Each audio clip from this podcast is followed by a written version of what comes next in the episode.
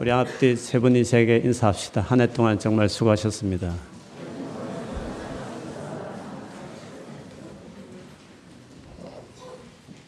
흔히들 인생은 한 번뿐이다 이런 말을 합니다. 바둑이나 장기를 두다 가다고 아니 경기를 하든지 재밌는 게임을 하더라도 망쳐버렸으면 에이 하고 다시 시작하면 다시 할 수 있는 일이지만 인생이라는 것은 반복할 수 없고 딱 한 번밖에 없다 이런 말들을 합니다. 그런데 몇 년 전인가요? 인생을 여러 번 살 수 있겠구나 이런 생각을 언뜻 하게 됐습니다. 어떻게 인생을 한 번이지 여러 번 살 수 있나 이런 생각을 의아하게 생각할 수 있지만 여러 번 살 수 있는 어, 길이 있다면 그거는 자녀를 키우는 것이구나 이런 생각을 했습니다. 나는 훌쩍 그냥 이렇게 살아와서 이 나이가 되었지만 자녀를 키워보면 그 자이, 그 자녀의 나이에 맞게끔 내가 원래 그 나이였을 때 그때 돌아간 듯이 그때 걸맞는 생각을 같이 공유하면서 인생을 다시 아이와 같이 살아가는 것처럼 느껴져서 인생을 다시 조망하고 다시 사는구나 이런 생각을 했습니다. 그냥 저는 결혼을 했지만 저희 첫째 딸이 내년 2월에 결혼을 하면서 준비하면서 그가 지금 생각하고 있고 고민하고 있고 여러 가지 어, 계획하고 있는 일들을 같이 공유하면서 저는 그 나이 대를 지금 같이 살고 있는 거죠. 둘째 딸은 대학원 졸업하고 이제 막 취직을 하려고 여기저기 apply 하고 기도하고 하는데 그 삶을 저도 같이 공유하고 있으므로 그 나이대 인생을 내가 다시 사는, 사는 듯 합니다.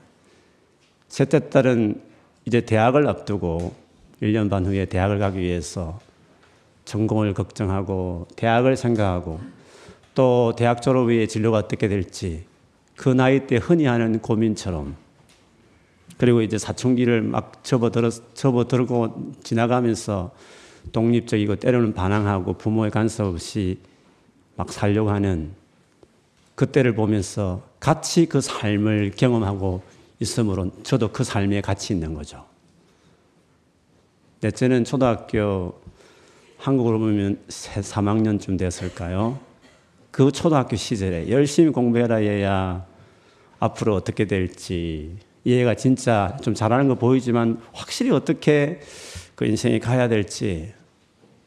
그 나이 때 나는 그 나이 때 기억 안 나지만 그 아들을 보면서 마치 그 나이 때를 내가 같이 사는 것처럼 살고 있는 것입니다.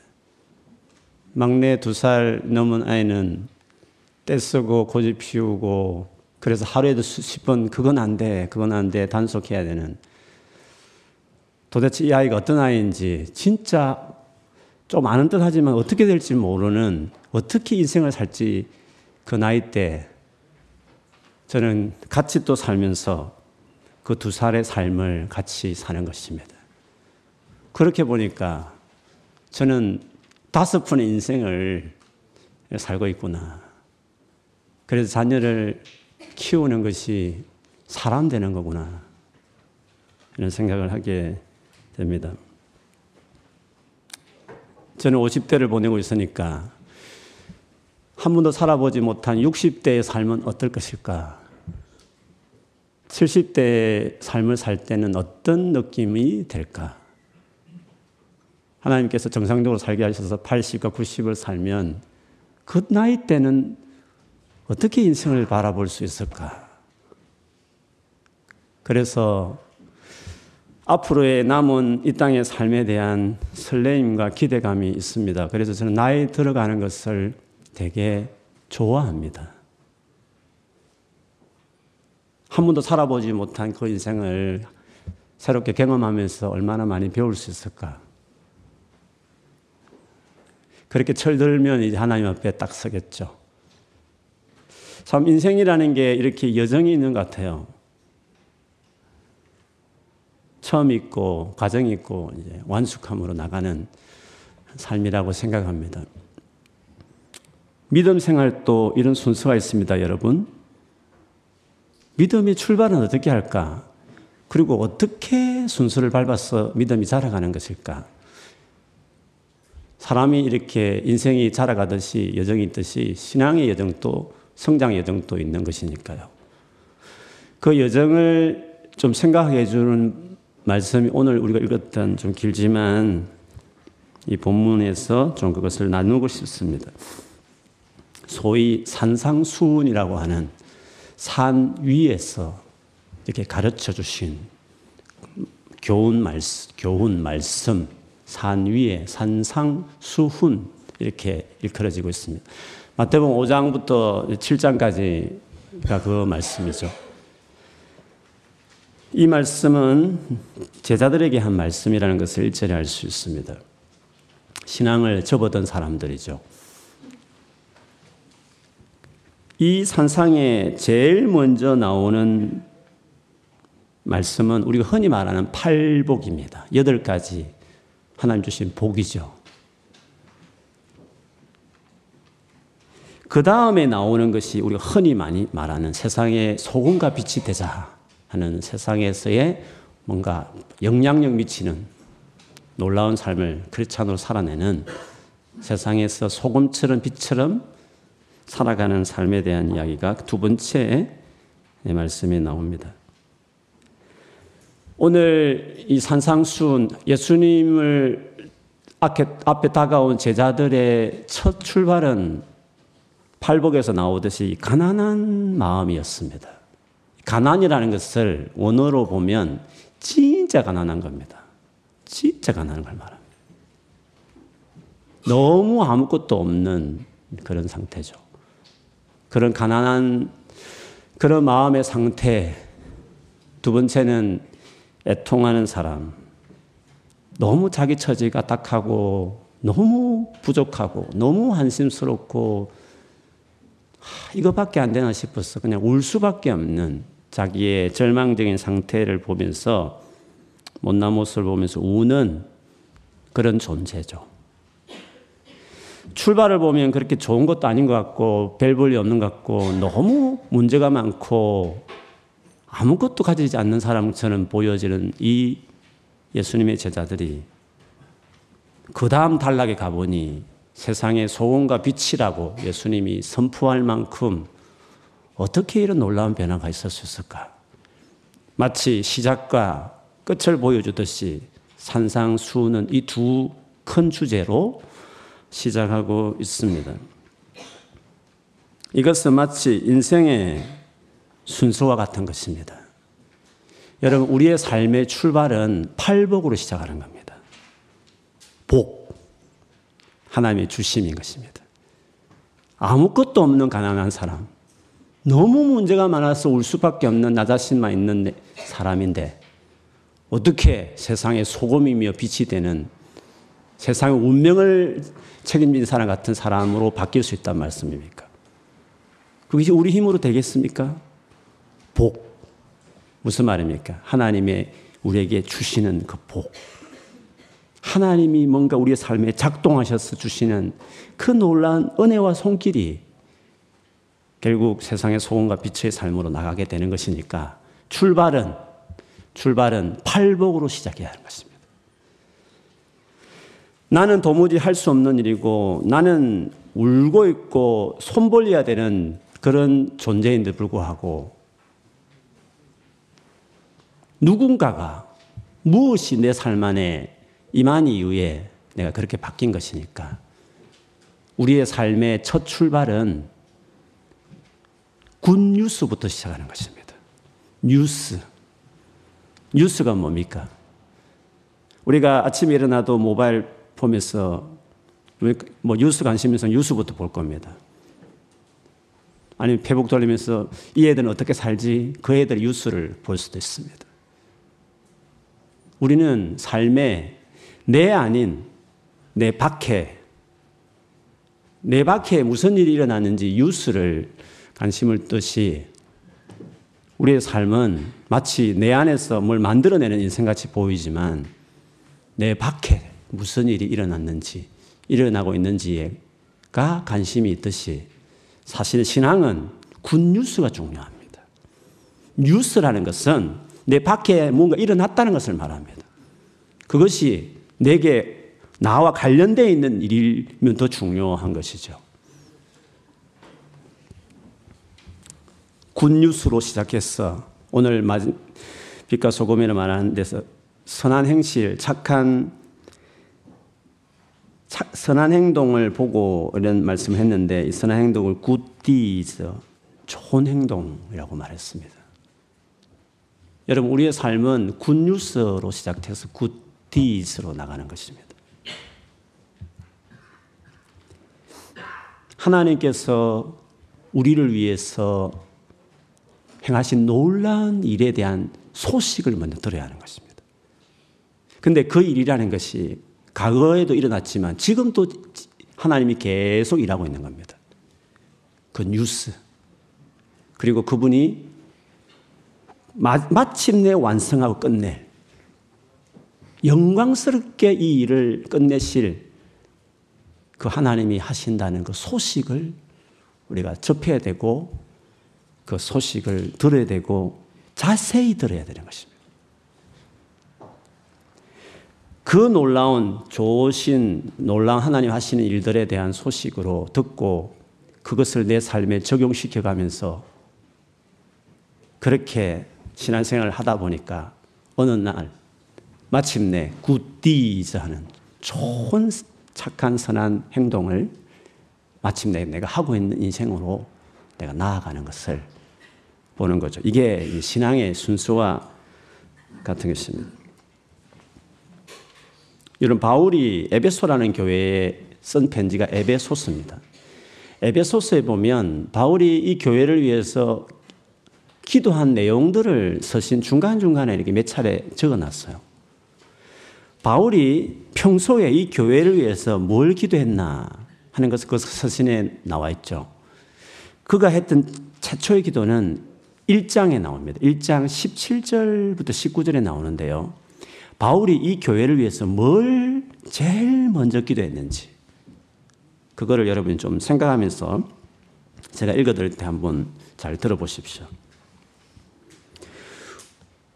우리 주 예수 그리스도의 하나님이신 영광의 아버지께서 지혜와 계시의 영을 여러분에게 주셔서 하나님을 알게 하시고 여러분의 마음의 눈을 밝혀 주셔서 하나님의 부르심에 속한 소망이 무엇이며 성도들에게 베푸시는 하나님의 영광스러운 상속이 얼마나 풍성한지를 여러분이 알게 되기를 바랍니다. 또한 믿는 사람들인 우리에게 강한 힘으로 활동하시는 하나님의 능력이 얼마나 엄청나게 큰지를 여러분이 알기 바랍니다. 여러분, 이 기도에서 지금 강조하는 게 뭡니까? 여러분이 하나님 위해서 헌신해야 됩니다. 주님, 저들이 하나님 위해서 헌신하게 해주십시오. 이런 기도 있어야 되지만 그 기도보다도 오늘 바울이 처음으로 했던 에베소 교회를 위해서 기도했던 기도의 모든 내용의 공통점은 저들이 하나님이 어떤 복을 주셨는지, 어떤 복이 저들 위해서 기다리고 있는지, 그리고 지금 현재 그들 안에 얼마나 어마어마한 능력이 활동하고 있는지 팔복을 알게 해주세요. 저들이 예수 믿는 것만으로도 이미 소유하고 있고 소유할 것이고 지금 또 그것을 경험하고 있는 활동하고 있는 그 놀라운 능력을 저들이 지혜와 계시의 영이 임해서 마음의 눈이 확 밝아져서 그걸 알게 해 주세요. 라고 바울이 처음으로 기도 내용이었습니다. 우리의 믿음의 출발은 아는 것부터 시작되는 겁니다. 내가 무언가를 하는 것부터 시작하는 게 아니라 내가 주를 위해서 뭔가를 하겠다는 것보다도 주님이 나를 위해서 뭘 했느냐 지금 또 뭘 하고 있느냐? 그리고 주님이 앞으로 무엇을 나를 위해서 소망 가지고 할 것이냐? 하나님이 하시는 나 밖에 계신 그 하나님이 무슨 일을 하고 있는지 하는 굿뉴스를 굿뉴스 뉴스를 내가 먼저 듣고 더 이해하고 나를 위한 것이니까 더 알려고 그러고 그리고 그것이 내 삶 안에서 정말 이루어지기를 바라고 그리고 정말 경험해보고 나를 향한 하나님의 액션이 내 삶 안에 초점이 되는 것이 그게 시작이며 사실은 우리 삶의 제일 중요한 신앙생활의 여정의 제일 중요한 일입니다. 어린아이가 처음에 지가 하면 뭘 어떻게 큰 일을 하겠습니까? 사고 치지 않아도 잘하는 것이죠.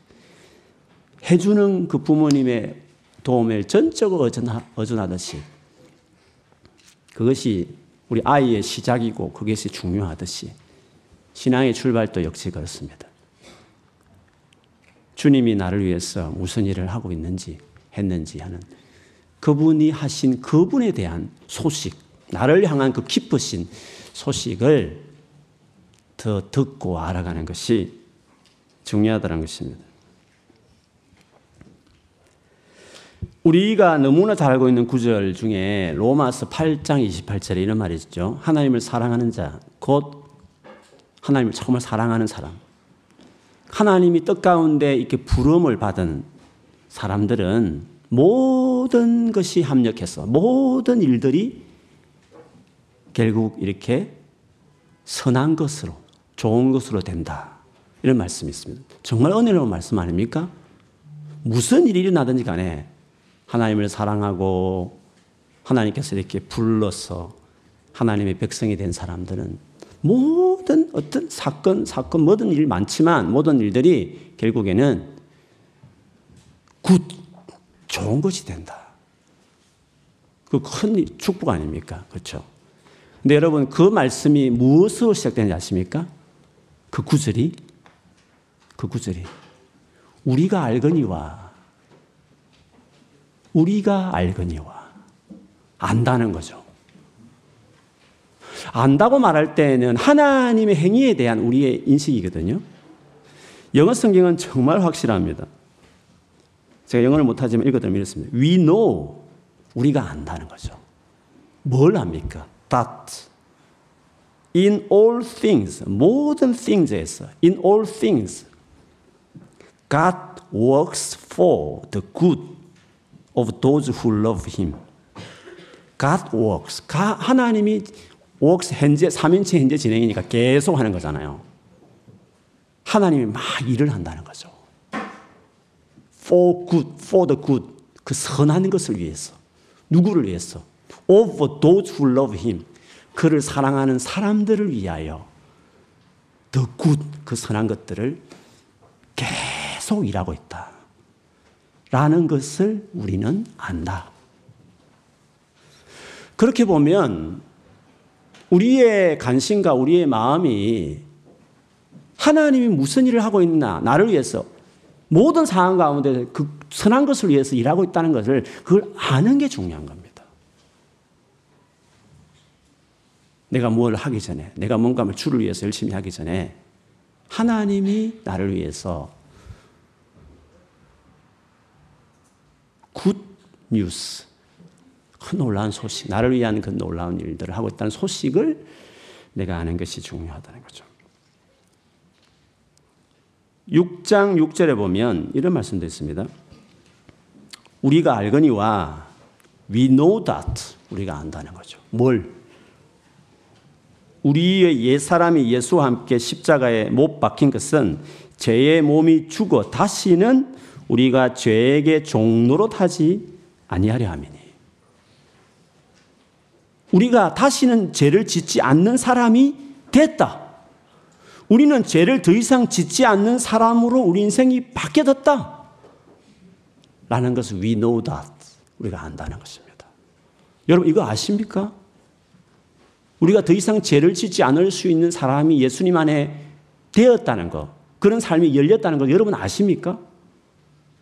우리가 죄 때문에 우리의 부족 때문에 얼마나 시달립니까? 얼마나 죄책감에 괴로워합니까? 그런데 예수께서 우리를 더 이상 죄의 노예가 되지 않고 조용해서 종로를 하지 않도록 하셨다는 것을 we know that. 여러분 그걸 아냐 말이죠. 모르고 있는 상태에서 막 자기 힘으로 죄를 안 지불 하니까 이게 안 되는 거죠. 이것은 하나님의 몫이에요. 하나님이 십자가 안에서 예수 그리스도 통해서 그리고 성령의 도우심으로 이것이 가능해진 건데 그 하나님의 굿뉴스, 하나님의 그 놀라운 선한 일들에 대해서 우리가 알아야 하는 것입니다. 내가 뭔가를 하기 전에 그분이 나를 위해서 하셨던, 하고 계시는, 하실 굿뉴스를 we know, we must know. 반드시 그걸 아는 것이. 그것이 출발하지 않으면, 그것이 분명하게 자기 삶에 출발되지 않으면 신앙생활을 도딱듯이, 도딱듯이 하는 겁니다. 자기 열심으로 그냥 열심히 착하게 살고 주를 위해서 봉사하겠다는 거죠. 안 되죠. 팔복, 팔복을 거치지 않고서는 세상의 소금과 빛으로 살 수 없는 겁니다.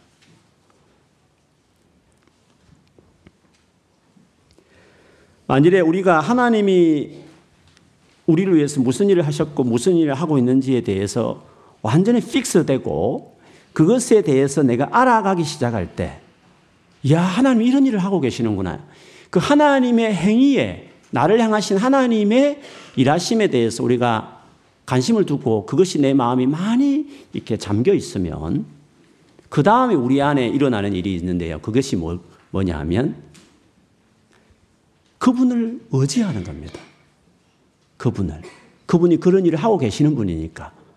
확실히 끝낼 분이니까 그런 분을 의지해야 되지 않겠습니까? 제가 지금 영어 공부 못하면 영어 공부를 완전히 마스터 시켜줄 수 있는 선생님을 만났을 때 그걸 마스터 하고 싶으면 내가 그분을 향해서 어떻게 해야 됩니까? 그분의 실력을 정말 믿으면 아침에 이메일을 보니까 영어 확실하게 해준다고 하는 미국의 어떤 목사님이 메일을 보냈더라고요. 관심 있으면 들어오라 그래서 제가 관심 있어 들어가 가봐기도 했죠. 새 열심히 공부해야 되겠다는 마음이 들었어요. 그분을 의지하면서 그분이 주신 제안을 한번 뭐 케이스가 있다니까. 물론 열심히 노력해야 되겠지만 방법이 있다면 좋은 길이 있다면 어떤 누군가가 나를 위해서 일해 준다는 것을 진짜 중요하게 생각하고 그걸 그거를 내 삶의 중심에 두기 시작하면 그렇게 일해 주는 그를 의지하는 겁니다. 그래서 아는 것, 그 다음에 믿는 것이 그 다음에 중요한 겁니다. 내가 뭔가를 하기 전, 전에 더 중요한 게 두 가지 더 있는 겁니다. 그를, 그 아는 것이 no, 그 다음에 믿는 것입니다. 믿는 것입니다. 그분을, 그렇게 나를 위해서 일해 주시는 그분을 나를 위해서 일해 주신 그 놀라운 팩트와 그 놀라운 은혜를 내가 정말 의지하는 것입니다. 그것을 내 삶에 적용시켜 나가려고 하는 것입니다. 그분의 그 복을 내가 계속 받겠다는 겁니다. 도움을 계속 내가 받겠다는 것입니다. 그분에 의해서 내가 나를 세워보겠다는 것입니다. 그래서 그분을 믿고 의지하는 것이 중요합니다. 그렇게 되어지면 good deeds가 나오는 겁니다. 비로소 나의 행위가 제대로 이제 서는 겁니다. 그런데 여러분, 이게 쉬운 말 같이 보이지만 의외로 이 생각을 하지 않고 삽니다. 세상의 모든 종교는 처음부터 good deeds를 하라고 말합니다. 뭐 종교에 관심이 없다 치더라 자기 인생을 좀 개발하고 싶지 않습니까? 뭐 습관도 받고 싶고 성공하는 사람이 일곱 가지 습관 이런 책 읽으면서 뭐 습관을 받고 싶어 하지 않습니까? 나도 성공하고 싶으니까 뭔가 성공한 사람들은 이렇게 살았더라 하면서 그 그 중요한 삶의 뭐 이렇게 프린스플이 있으면 성공하는 사람들 이런 일곱 가지 습관이 있대. 나도 그 습관을 길러야 되겠어 하면서 나름대로 뭐 좋은 지침을 책을 읽으면서 메모해가지고 나도 그래. 중요한 것을 먼저 해야 된다. 그렇지. 나도 중요한 것을 우선순위를 다시 정립해야 되겠어. 뭐 이런 식으로 뭔가 그, 그 좋은 것들을 그 경험에서 나온 좋은 것들을 처음부터 자기가 그거를 붙들고 강한 결단을 하고 새해는 강한 결단을 하고 그리고 강한 의지를 들여서 그걸 자기 스스로 실천해 보려고 하는 건 아닙니까? 모든 종교가 다 그렇습니다, 여러분. 모든 자기 개발하고자 하는 가르침들이 다 강사들이 다 그 이야기 하는 겁니다. 무슨 말입니까? 처음부터 굿디즈를 강조하는 겁니다. 처음부터 굿디즈를 이야기하고 그것을 네가 강한 결단과 의지를 가지고 시작하라는 것이죠. 물론 도움은 될 수 있습니다. 뭐 전혀 도움 안 된다는 말은 아닙니다. 그것이 기독교와 다른 모든 것의 차이입니다. 우리는 굿디즈를 강조하지 않습니다. 그것을 기대하죠. 또 그렇게 가야 되는 건 맞습니다. 그러나 그것이 어떻게 되느냐 하는 방식에서는 완전히 다른 겁니다. 우리는 나 아닌 밖에 놀랍게 행하신 하나님의 존재에 나를 향하신 그분의 액션, 그 은혜, 그 복, 그렇게 하신 그 놀라운 굿뉴스를 먼저 듣고 그분에게 계속 내가 기대고 의지하는 그게 우리에게 제일 중요하다고 말하는 거예요. 그래서 믿음을 중요하게 이야기하는 것입니다. 그럼 믿기 전에 알지 못하고 덮어놓고 믿는 것은 그 미신이죠. 그거는 맹신입니다. 그거는. 알고 제대로 그분이 누구신지 무슨 일을 하고 계신지 하실지를 알고 그리고 그 정확하게 그, 그 파트에 하나님 하신 그것에 내가 전적으로 내가 이렇게 의지하는 거죠. 의존하고 의존하는 걸 믿는 것이죠. 그런데 이렇게 살지 않으면 즉 다른 종교나 세상에서 말하는 열심히 네 힘으로 의지를 들서 살아보라고 하는 삶을 살게 되면 어떤 차이가 있느냐 하면 예수를 믿어 그렇게 여러분 살면 삶이 안 바뀝니다. 죄책감은 쌓입니다. 안 되는구나. 에이, 새, 이럴 달, 새 마음 다시 해보자. 그렇게 또 하는 겁니다. 바울이 이걸 너무 잘 알았습니다. 이것이 복음과, 복음과 다른 모든 것의 차이였습니다. 골로세라는 교회에 보면 이 문제가 있었습니다. 이 교인들이 이 굿뉴스, 하나님의 은혜를 기대지 않고 그 외에 많은 것들이 있었습니다. 골로새. 오늘날 말하면 자기 개발서 같은 가르치면 철학도 있었고요. 막 열심히 자기를 고행하고 단속하면서 이 금욕적, 금욕적으로 이렇게 막 세상 절제하며 살아라고 말하는 디스플린하는 뭐 이런 것을 주장하는 금욕적인 걸 강조하는 사람들도 많이 있었어요. 그런데 바울이 그런 일들을 쭉 언급하면서 그거하고 예수님을 믿는 거하고 완전히 다르다라고 이야기하시면서 2장 끝에 가보면 2장 뒷부분을 그걸 많이 말하거든요. 2장 제일 끝에 두 절에 보면 이 모든 행동이 이렇게 하려, 고 하는 이런 모든 것들이 다 마음은 다 좋아요. 다 바르게 살아보자. 죄짓지 말아야 되겠다. 내 인생 좀 더 멋지게 만들어보자. 그런 취지가 다 맞죠. 뭐 동기가 나쁘다는 거 아닙니다. 그건 얼마나 귀한 일입니까. 그런데 그렇게 하기 위해서 그렇게 말하고 있는 여러 가지들 있지 않습니까? 그것에 대해서 바울이 이렇게 평가를 해요. 제가 읽어드리면 이렇습니다. 붙잡지도 말아라, 맛보지도 말아라, 건드리지도 말아라 하니 이렇게 가르쳤다는 거죠. 이거 하지 마라, 저거 해라, 뭐 이렇게 하는 거죠. 우선순위 정해라, 메모 습관을 이렇게 해라, 뭐 어쩌라 저쩌라 하면서 말 많은 좋은 가르침 있잖아요. 그렇게 하면 성공할 수 있다, 뭐 여러 가지. 붙잡지도 말아라, 맛보지도 말아라, 건드리지도 말아라 하니 웬 말입니까? 이런 것들은 다 한때에 쓰다가 없어지는 것으로서 사람의 규정과 교훈을 따른 것입니다. 이런 것들은 꾸며낸 경건과 겸손과 그렇죠. 뭔가 경건한 것처럼 보여요. 그리고 뭐 대단히 겸손한 자기를 낮추면서 뭔가 이렇게 하는 것처럼 보인다는 거죠. 그 다음에 바울은 비웃듯이 말합니다. 몸을 학대하는 거다. 몸을 학대하는 데에는 지혜를 나타내 보이지만, 그 다음, 결론입니다. 육체의 욕망을 억제하는 데에는 아무런 유익이 없습니다. 아무런 유익이 없다는 말입니다. 육체의 욕망, 이 내 안에 문제덩어리 이것들을 그게 습관이든지 뭐 삶의 모습 드러나는 수많은 내 삶에 이게 뒤죽박죽이 된 내 인생을 제어하고 바로잡고 하는 데는 아무런 유익이 없습니다. 아무런 유익이 없다. 이렇게 바울이 결론을 내렸죠. 그래서 여러분 살아가는 태도를 다르게 해야 합니다. 그게 크리스찬들이 어떻게 삶을 살아야 되는지를 배워야 합니다. 성경에서. 어떻게 그리스도인들은 도대체 예수 믿는 사람은 보고만 해서 어떻게 삶을 살아내는가, 어떻게 사람이 바뀌는가에 대한 어, 그냥 바뀌는 거 아닌가? 열심히 기도하고 열심히 주님 찾고 뭐, 뭐 성경 보면서 기도하면서 그냥 그래 열심히 그냥 제한 짓고 사는 거지 뭐 바르게 살고 그렇지, 주여 하면서 이렇게 하면 되는 거 아닌가? 뭐, 뭐, 특별한 게 있나? 이렇게 생각할 수 있을지 모르겠지만, 아니에요. 방식이 달라요. 복음이 요구하는 사람의 인생을 살아가는 방식이 다르다니까요. 그것은 계속 지금처럼 오늘 말씀 나눈 것처럼 good deeds에 먼저 관심을 쏟기보다도 good news를 더 알기 위해서. 그분이 뭘 했나? 예수님이 도대체 무슨 일을 나를 위해 했나? 성령이란 분은 지금 내 속에 역사한다니 그분이 도대체 무슨 일을 어떻게 하고 계시는 건가? 하나님 편에 있는 것에 관심을 가져야 된단 말이죠. 성경도 보지도 않지, 뭐, 대충 살지. 뭐 어떻게 하나님 편에 굿뉴스에 관심이 없고 오로지 자기가 해야 될 것만 생각하는 거죠.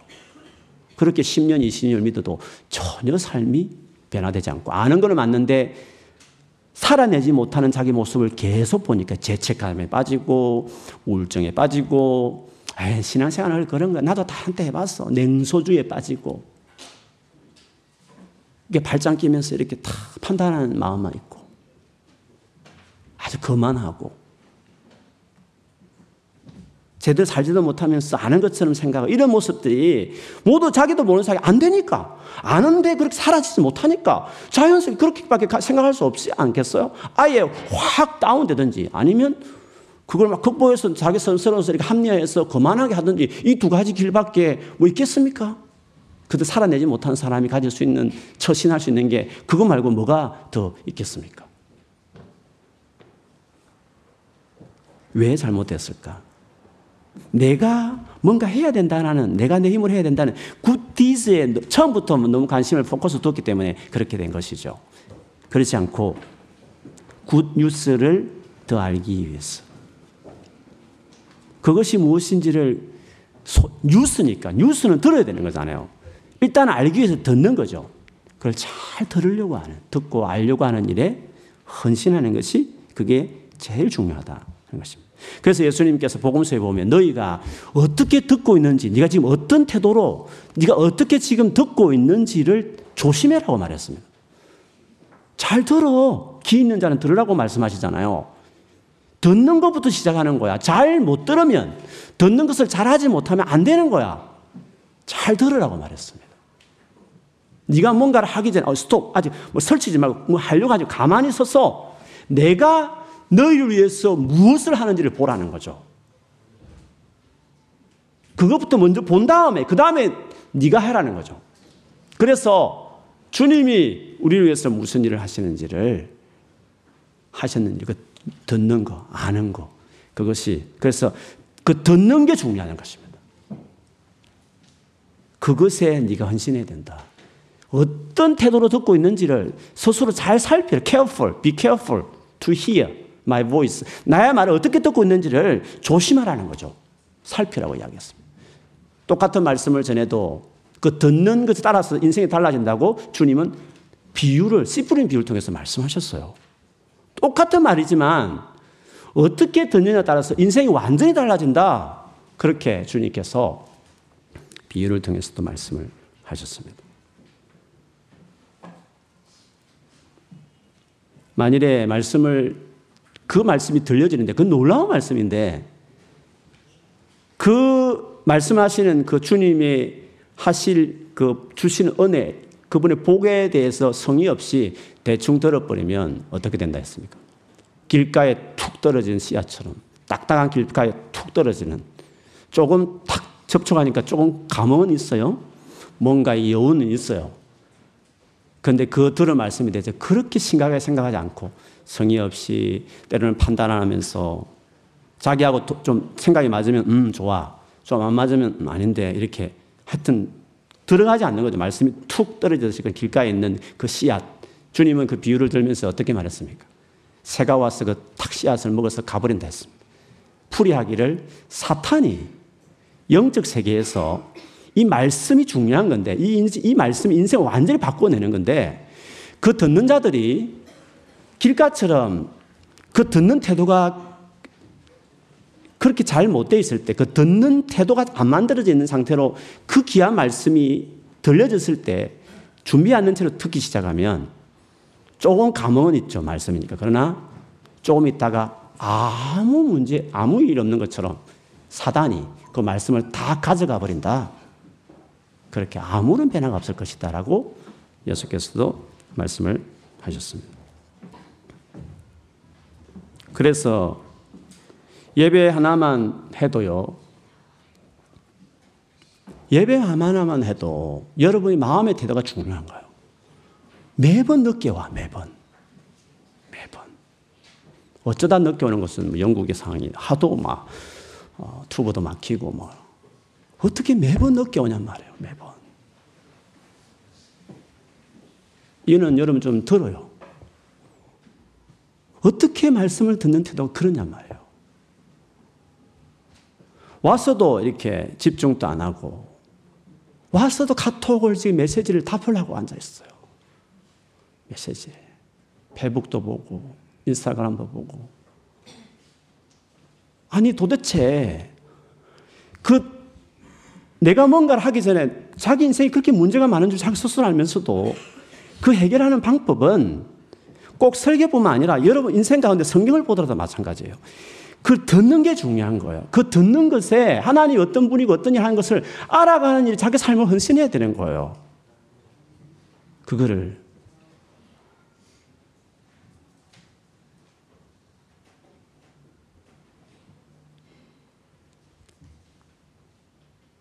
그런 사람하고 일찍 와가지고 정말 사모하면서 일찍 와가지고 예배를 준비하는 사람하고 같겠습니까?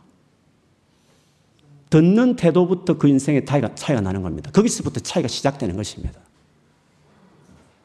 자기를 살펴야 돼요. 우리 자신, 저는 늘 말하지만 저는 설교하기 위해서 오는 거 아닙니다. 저는 예배하기 위해서 오는 겁니다. 진짜 그렇습니다. 저는 예배하기 위해서 아, 먼저 와서 기도를 준비하고 저는 예배할 때 마음을 다해 찬양해요. 왜? 나는 하나님께 은혜와 복을 받아야 될 사람이니까. 그것이 나를 바꾼다고 믿기 때문에. 저는 예배하기 위해서 오는 것이지 설교하기 위해서 지금 2시 예배 오는 거 아닙니다. 마찬가지예요. 정말 은혜와 복이 내 인생을 바꾸는 것이지 내 힘으로 뭔가 함으로 내 인생이 바꾸는 게 아니라고 믿는 사람이 이것이 Christian life의 특징인데 그것이 정말 여러분 동의하는 일이었다면 하면 하나님의 말씀을 듣고 알아가는 일에 정말 헌신해야 돼요. 그것이 안 돼 있기 때문에 삶이 안 되는 거예요. 여러분 삶에 원래 문제가 많았으나 아니 여러분 자신이 원래 그렇게 여지가 부족함이 많았어 여러분 삶이 어려운 게 아니라 그 모든 것을 바꾸내실 하나님의 은혜가 무엇인지를 알게 하는 일에 그 태도가 안 되어 있는 것입니다. 그 은혜를 받을 수 없는 것입니다. 아무리 문제 많아도 남들보다 훨씬 부족해도 하나님이 내 삶 안에 개입하시면 그분이 내 삶 안에 복이 은혜를 주시기 시작하면 되는 것이에요. 그래서 그거 하면 돼요. 혹시 마음 상하게 듣지 마시고 그렇게 하면 되는 거예요.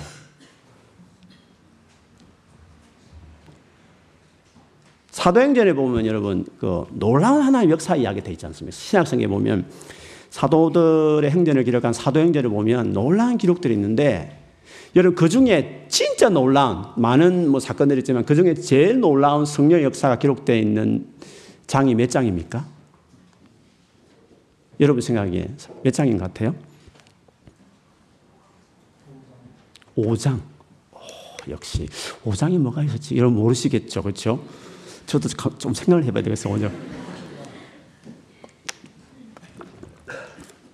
흔히 뭐 우리가 사도행전 2장 오순절에 성령이 막 내려가지고 기도하는데 다락방에 기도하는데 뭐 성령 역사하시는 그런 어, 내용도 여러분 뭐 쉽게 생각할지 모르겠어요. 근데 주사님 말씀대로 5장에도 놀라운 초대교 역사도 있는 것도 맞아요. 근데 성령께서 임하시는 그 자리에 믿는 사람에 임재하셔서 역사하시는 사건에 대한 내용이 뭐 2장에도 나오고 8장에 나오고 뭐 18장에 나오고 많이 나오지만 제 개인적으로 볼 때 가장 놀라운 성령의 역사하심 중에서 기록 가운데에서 제일 놀라운 장은 10장의 사건이라고 생각해요.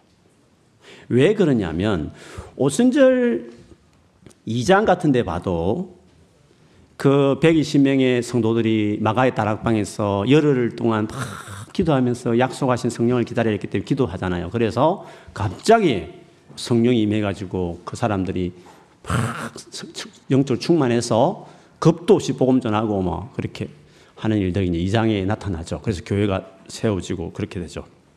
그래서 많은 사람들이 그 오순절 역사를 막 지금도 사모하고 그 하나님의 임재를 구하고 막 그렇게 하죠. 근데 10장이 왜 2장보다 더 놀라우냐 하면 10장의 주인공은 고넬료라는 사람이에요. 이 고넬료는 유대인들 흔히 말하는 개라고 말하는 지옥의 땔감이라고 취급하는 이방인이었어요. 고넬료는 이탈리아 백부장이에요. 100명의 군사를 거느리고 있는 대장이죠. 장군이시죠. 근데 식민지 하고 있는 이스라엘 나라의 로마 군인으로서 그것도 100명의 군인을 군인을 데리고 있는 장군이라고 한다면 대단한 거 아닙니까? 뭐 저희도 잘 모르지만 흔히 그렇게 일제 시대에 순사 하나만 지나가도 우는 아이도 야 순사 지나간다랑 뚝 꽂혔다 하잖아 애들이 놀래가지고 겁이 났어. 요즘 울면 경찰 데려가면 놀래는 애들 있는지 모르겠어요. 어쨌든 순사 이렇게 하면 딱 놀랬다 하잖아요. 그런 순사 100명을 거느리고 있는 장군님이 얼마나 높은 대단한 그 이스라엘 땅 높은 권력을 가진 사람이었겠어요. 그런데 이 사람이 유대교 하나님에 대한 사모함이 있었고 그래서 열심히 유대교 하나님을 섬기고 있었는데 천사가 방문해서 베도로를 베도로라는 사람을 어디 집에 있으니까 데려오라 그랬어요. 그래서 종을 보내 가지고 그 베드로가 드디어 자기 집에 왔죠. 근데 여러분 말이 베드 우리는 베드로 유명하지만 이방 사람들 보면 베드로는 뭐 어부 아닙니까 그냥 뭐 무식하고 뭐 그냥 그런 평범한 사람 아닙니까? 순사가 다 기분 나쁘면 그도 차도 에이 하면서 찰만한 그런 식민지 백성에 지나지 않을 수 있는 거지 않습니까? 그런데 베드로가 그 고넬료의 초청을 받고 이방인 집에 들어갔을 때 왔다는 소식을 듣고 고넬료가 어떻게 했습니까? 급히 뛰쳐나갔어. 뛰어나갔어. 그 베드로 위에 무릎을 꿇고 엎드렸어. 잘 오셨다고. 저와 여기 있는 모든 식구들이 주의 말씀을 듣기 위해서 주님 앞에 있습니다. 이런 고백을 그가. 그리고 고, 고, 베드로는 이방인 집에 간다는 것이 그렇게 마음이 내키지 않았어요. 환상 중에 봤기 때문에 가는 것이. 그래 가가지고 이제 쭉 이렇게 말씀을 전하죠. 그랬더니 어떻게 했습니까? 말씀을 전하는 중에 그냥 사도기 2장 같은 성령이 거기, 거기에 듣는 모든 사람에게 다 임한 것이에요. 2장보다도 더 훨씬 강력한 거예요. 2장은 열흘 동안 기도한 시간이 있었어요. 막 부르짖어서 그 기다렸단 말이죠. 근데 10장은 그런 것도 없이 그냥 말씀만 듣고 있는데 그냥 그 자리에 그 역사가 똑같은 현상이 일어났다는 것이죠. 왜? 무엇이 그렇게 되었을까요? 고넬료의 말씀을 듣고자 하는 그 태도가 차이를 그렇게 낸 것이라고 이야기할 수 있습니다.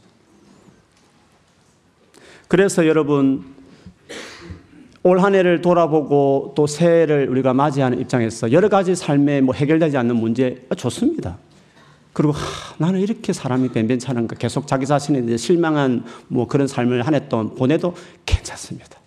원래 그렇습니다.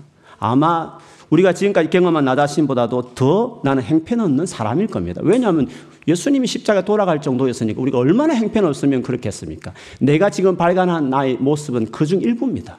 훨씬 더 못됐고 훨씬 더 부족하고 훨씬 더 문제 많은 존재 우리 자신들. 뭐 그렇게 크게 실망할 필요도 없고 그렇게 우울할 필요도 없고 그렇게 뭐 다운될 필요도 없습니다. 문제는 문제는 그런 우리가 어떻게 세상의 소금과 빛처럼 살아가는 삶을 살 수 있을까?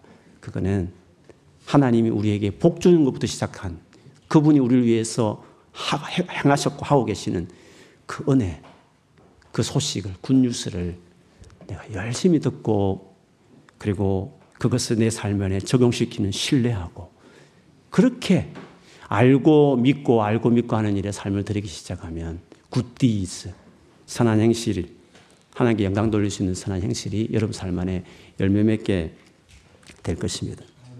그래서 문제가 있을 때마다 불쌍히 여겨 주십시오라고 기도하면서 딱 맡겨 드리고 바로 시선을 돌려서 이런 나를 위해서 하나님이 무슨 일을 하셨는지 집중하고 의지하고 달려가시면 내년 완전히 달라질 것입니다. 달라짐이 완전히 다를 것입니다. 그게 크리스찬들이 살아가는 삶의 방식입니다. 새해 그렇게 맞이하시기 바랍니다. 그래서 진짜 굿뉴스에서 굿디즈로 내 인생이 바뀌어지는 그래서 하나님이 은혜였다. 내 삶이 모든 이게 굿뉴스가 되어지는 삶으로 나아가는 그런 귀한 여러분 되시기를 제가 되기를 주 예수 이름으로 축복합니다. 아멘. 같이 기도하겠습니다. 오늘 말씀 생각하면서 우리 하나님께 기도하십시다. 하나님, 내 삶 안에 여전히 문제가 있고 내 자신이 진짜 여러 가지 형편없는 모습이 혹시 보여질 때 있더라도 그것 때문에 괜히 위축되거나 어, 우울해하거나 낙심하거나 힘 빠진 채로 살지 말고 정말 하나님께서 나에게 어떤 계획이 있는지 어떤 일을 하고 계신지를 주님 내가 알아가기를 원한다고 알게 해 주소서. 내가 알게 알기 위해서 알아가는 일에 내가 더 고넬려 같은 마음으로 정말 나아가서 주님 새해에 주님 앞에 세워지고 변화되어지고 그래서 정말 놀라운 삶을 살아가는 그런 것을 저도 경험할 수 있도록 해달라고 우리 한번 하늘을 돌아보면서 주님 앞에 또 은혜를 구하고 새해를 또 그런 마음으로 보내기를 구하는 우리 같은 기도 우리 같이 소리내서 하겠습니다. 주님 사랑하는 아버지